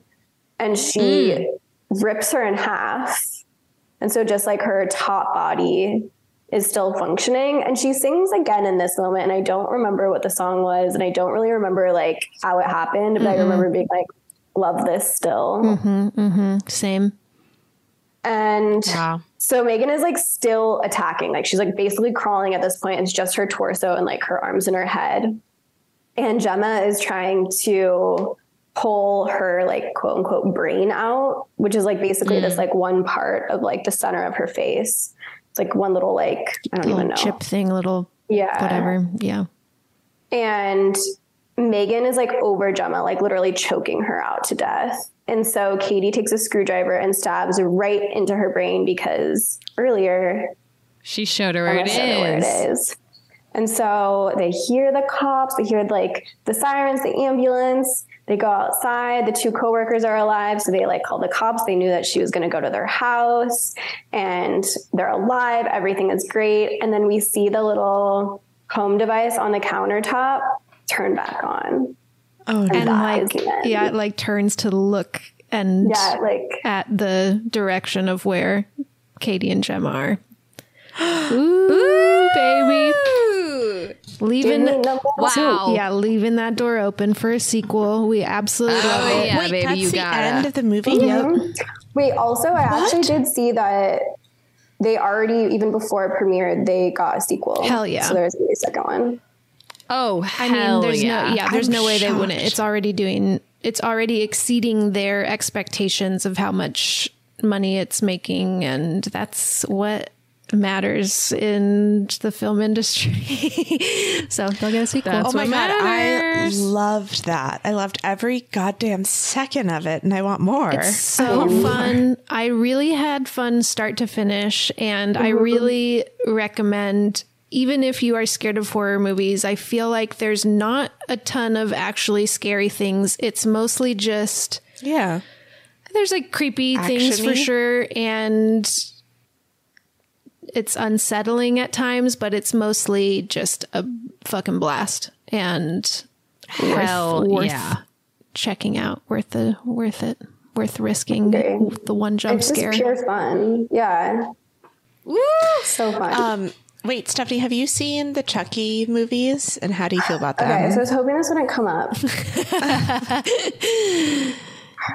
I want to have know. never seen the Chucky movies. We've Steph- never done neither one have I. on the I podcast. never, I don't know if I ever will. I have like a specific Chucky trauma. I will say, like, actually watching this movie maybe like eased that a little bit. But I have been Okay. deeply terrified of dolls my entire life.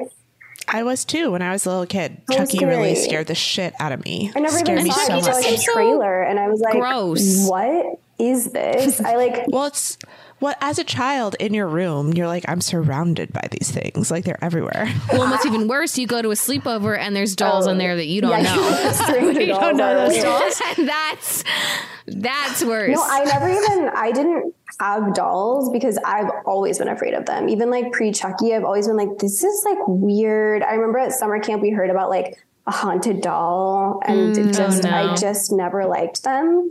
And so when I saw the like the I saw a commercial for Chucky when I was really little, and I spent an entire year like sleeping in my parents' room just from seeing like a two second preview. yeah.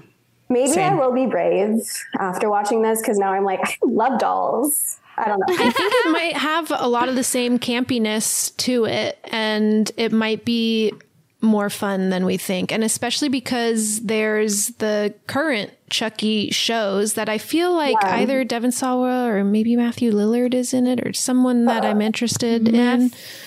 you Lillard sounds familiar. I That feel might be like. wrong. Okay, wait, you're changing my mind. That Just might be stop. wrong, but it's it's um oh fuck, what's her name? I have to look it up.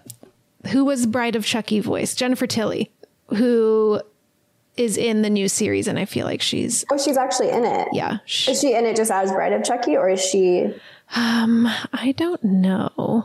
See, this is why we got to watch them because I actually don't really know anything about it other than these Yeah, little glimpses either. I've had that I'm just like it's it's piquing my interest, and I th- Problem is Chucky looks nasty. You know, Megan looks fine. Yeah, she's great. yeah, I that's think true. the thing though that I would like about Chucky that this movie didn't have is like you could tell that this this is for like teens kind of like I think the PG thirteen of it all Mm. and like that is like R and it's like kind of raunchy and it is very like adult like Uh-huh. that part kind of actually does seem more interesting to me.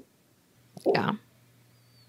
Devon Sawa is in it. Okay, I'm gonna have to watch this show. Wow. It's it's a current huge, show huge. on USA slash sci-fi. Remember when they changed the spelling of the sci-fi channel to SYFY? I remember being so mad about that. Yeah. Like Pretty weird. personally furious, even though I never watched literally anything on that channel. It was just like, what a stupid change that they made.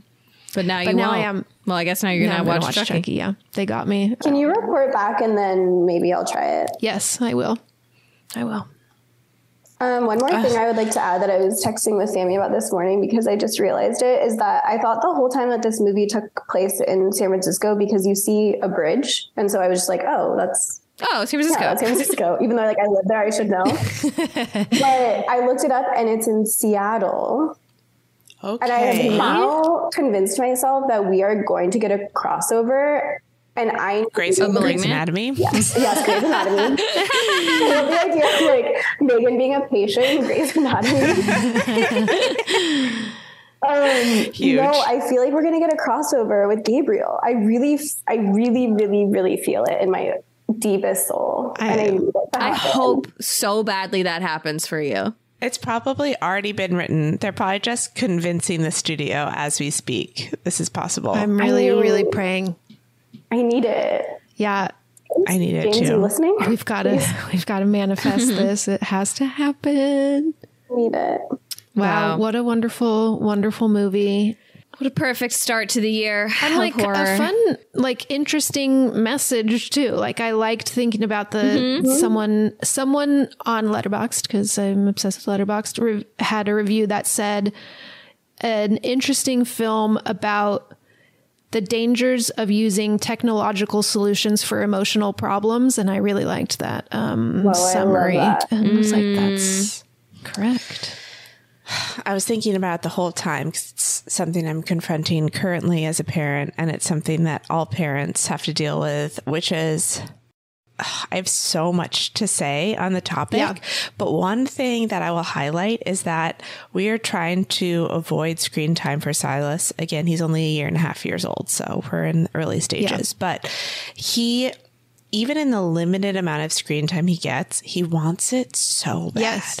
And so our Yeah. biggest conflict is like avoiding it. We're like like I can't show him my phone. I literally can't have it around when I'm with him. Yeah. It can't be present. He can't Does see it feel at like, all. Like an addiction already? Like it's like Already he's obsessed with it. And part of it is that he would be obsessed with anything we wouldn't let him see. And so Uh-huh. even if like And something that like you guys use that he's like, why don't I have it? because little toddlers they just want to do what you're doing so all they care Mhm. about is mimicking your behavior and so part of it is that he's just obsessed with the fact that we look at our phones sometimes and he wants to know what that is. So has the same thing with like coffee beans for example where we like grind Aw. coffee beans in the morning and we won't let him like take the coffee beans and pull them out of the bag. That's all he wants to do is like rip them open and like look at them. But we're like you can't have the coffee beans because he'll put them in his mouth. And we're like we're not gonna let you do that. So it's like the dual thing of he wants it because we're doing it and he wants it also because it's just enticing and like bright and And it's vibrant bright and yeah, makes noises yeah, and especially exciting. And video he- games and those kind. of, they're like created to hit the centers of your brain that release dopamine, and it's all. I have the Disney app on my for that. phone now because on on car rides I'll let him look at the Disney app, but he knows how to navigate to the Disney app now on my phone with no guidance whatsoever. He just knows how to find it and he finds it. And as soon as I rip it out of his hands, he's like, "Ah!" like screams at me and I just have to like deal with it. I like hide my phone and let him scream for a second. But this is at 18 months. Yeah. Like he's so it's so early like they're obsessed with it so early. Yeah. And as a parent it's hard cuz you're like I do want a moment to myself. Yeah, I like, can't- It would be yeah, nice to let you just look at the Disney app, but like also you're so small and I can't let this be your experience of the world. Yeah. You know? Mm. you know it's what you awful. mean? Yeah. A Megan. Megan. Need a Megan. To murder me in my sleep. Yeah, just to end it all. That seems hard. Respect, honestly. Yeah. it's hard. Seems very, very hard. Yep. I would get a Megan if I could. Jesus. I would too if they were available on the market. I'd certainly buy one. They say they say at must be some so point in the movie that her price tag will be ten thousand dollars. Did you guys pay ten thousand dollars Yeah. for a Megan? Well, then no, I wouldn't. No, I wouldn't. It seems kind of cheap, right? Yeah, it's like less Yeah, than a like- less. Yeah, I mean, for what less you're than getting. a car, Yeah. could do a lot more than a car. That's true. It's true. Car can't raise my kid. It's like less than So- a nanny too. Like much less. Much less than a nanny. That's true when you think about it that way. That's actually huge. It should be fifty Never thousand dies. or more. Nannies are expensive. Nannies are expensive. Oh my god, you guys, Megan, I'm inspired Yep. to have a robot ch- raise my child. Yeah, we love it. We see no problems with it. Everybody get a Megan. There's no downside at all. I've absorbed none of the downside message of this. Movie. There was in I one of the little behind the scenes videos, there was an interview with Violet McGraw, who plays Katie, and she was just like, I want a Megan so bad. Like, if I had a Megan, she'd be my best friend. And I was like, oh, poor little Violet. Oh no, no, no. Wait, no.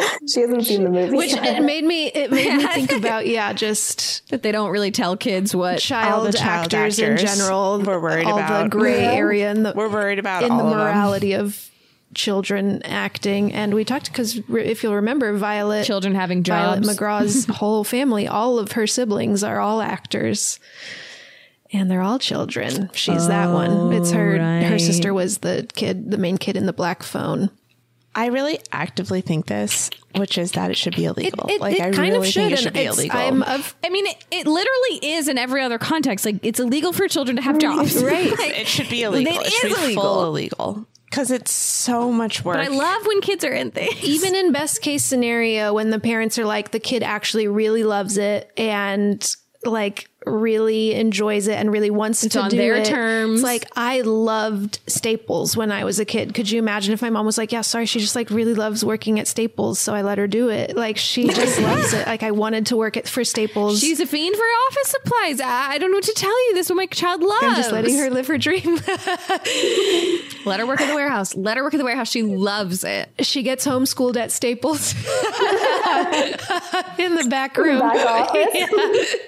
I was actually listening this morning. I went on a walk with my dog and I was listening to an interview with Keke Palmer. And she was actually talking about this and like how her whole family moved out to LA for her acting career and like how much pressure she felt. Like her her family didn't put the pressure on her necessarily, but Mhm. she like But of course you'd feel yeah, and it. She felt so like lonely and she felt like no one understood her experience. And it was kind of like a sad I'm glad It's she's being honest about it, but it was really sad. It's a lot to be aware of as a kid. It's like kind of no matter what, some amount of your childhood is being taken away by ha- having those kinds of responsibilities. And that's the thing is like you don't your childhood is so short in like the span of your life so little time is spent being a child and you never get it back there is no way to get that back Mhm. and so it, it i feel like it would be so hard not to look back as an adult and realize like oh like i had my whole life to have a career Mhm.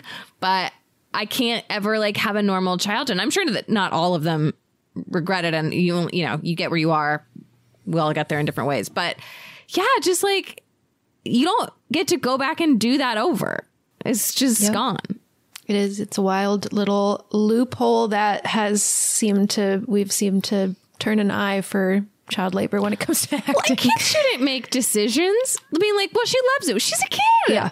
it's a child I mean, yeah. That being said, I did love Megan. I hope there are sequels. I hope so too. And, And, I, and there, um, I love watching good child actors. I really do, and I, and I like. It'd be so weird if it were, you know, It'd be really adults weird. or CGI or you know, but it's just tricky, you know. Hey, look, we don't know what we're doing. Nobody knows how to do this thing. Um, so I'm not gonna solve it. I'm just gonna keep watching. We're movies. just observing and saying our feelings. And, observing. You know, they're complicated, complicated feelings. Look, we're just private citizens. But anyways, the movie was good. Violet McGraw did Hey, an whatever. incredible Hey, job. you know, Killed it. I'm no parent. What do I know? Stephanie, thank you so much for once again coming here and knocking it out of the park. You always do. The Babadook was like my favorite episode we've ever done. My entire experience. Oh my that's it so changed my life. Thank It's so you. true. It really for is. having me. This is a real treat and a half. Megan is my Hey. everything. whenever um, that malignant Megan crossover happens, you are of course the only person we will reach out to. Don't be honest. I'm like kind of tearing up. I can't talk about that yet. okay, sure, sure. We can only pray and hope. Please. We'll let that be. We'll let that be for now. Thank you guys so much. it was Um, so fun. Thank you, Steph. Thank you, Steph. There weren't really any accents in this Just one. kind of a Megan-y robot voice. Um, okay, from all of us here at Too Scary Didn't Watch. It's like vaguely Oh, I yeah, she's being like a vaguely little bit robotic. sweet. it sounds a little bit like you're smiling all with every word you say. You know. Goodbye. Goodbye. Goodbye. Thank you so much for listening to another episode of Too Scary Didn't Watch. If you like the show, please subscribe wherever you get your podcasts and give us a rating or review on Apple Podcasts or Spotify. You can follow us on social media at TSDW Podcast on Instagram and Twitter. And if one episode a week just is not enough for you, head on over to patreon.com slash TSDW Podcast to become a patron and receive all sorts of extra goodies from us, including bonus episodes, trailer reactions, and more. And no matter what, we will see you right here next week for another episode. We love you so much. Bye. That was a headgum podcast.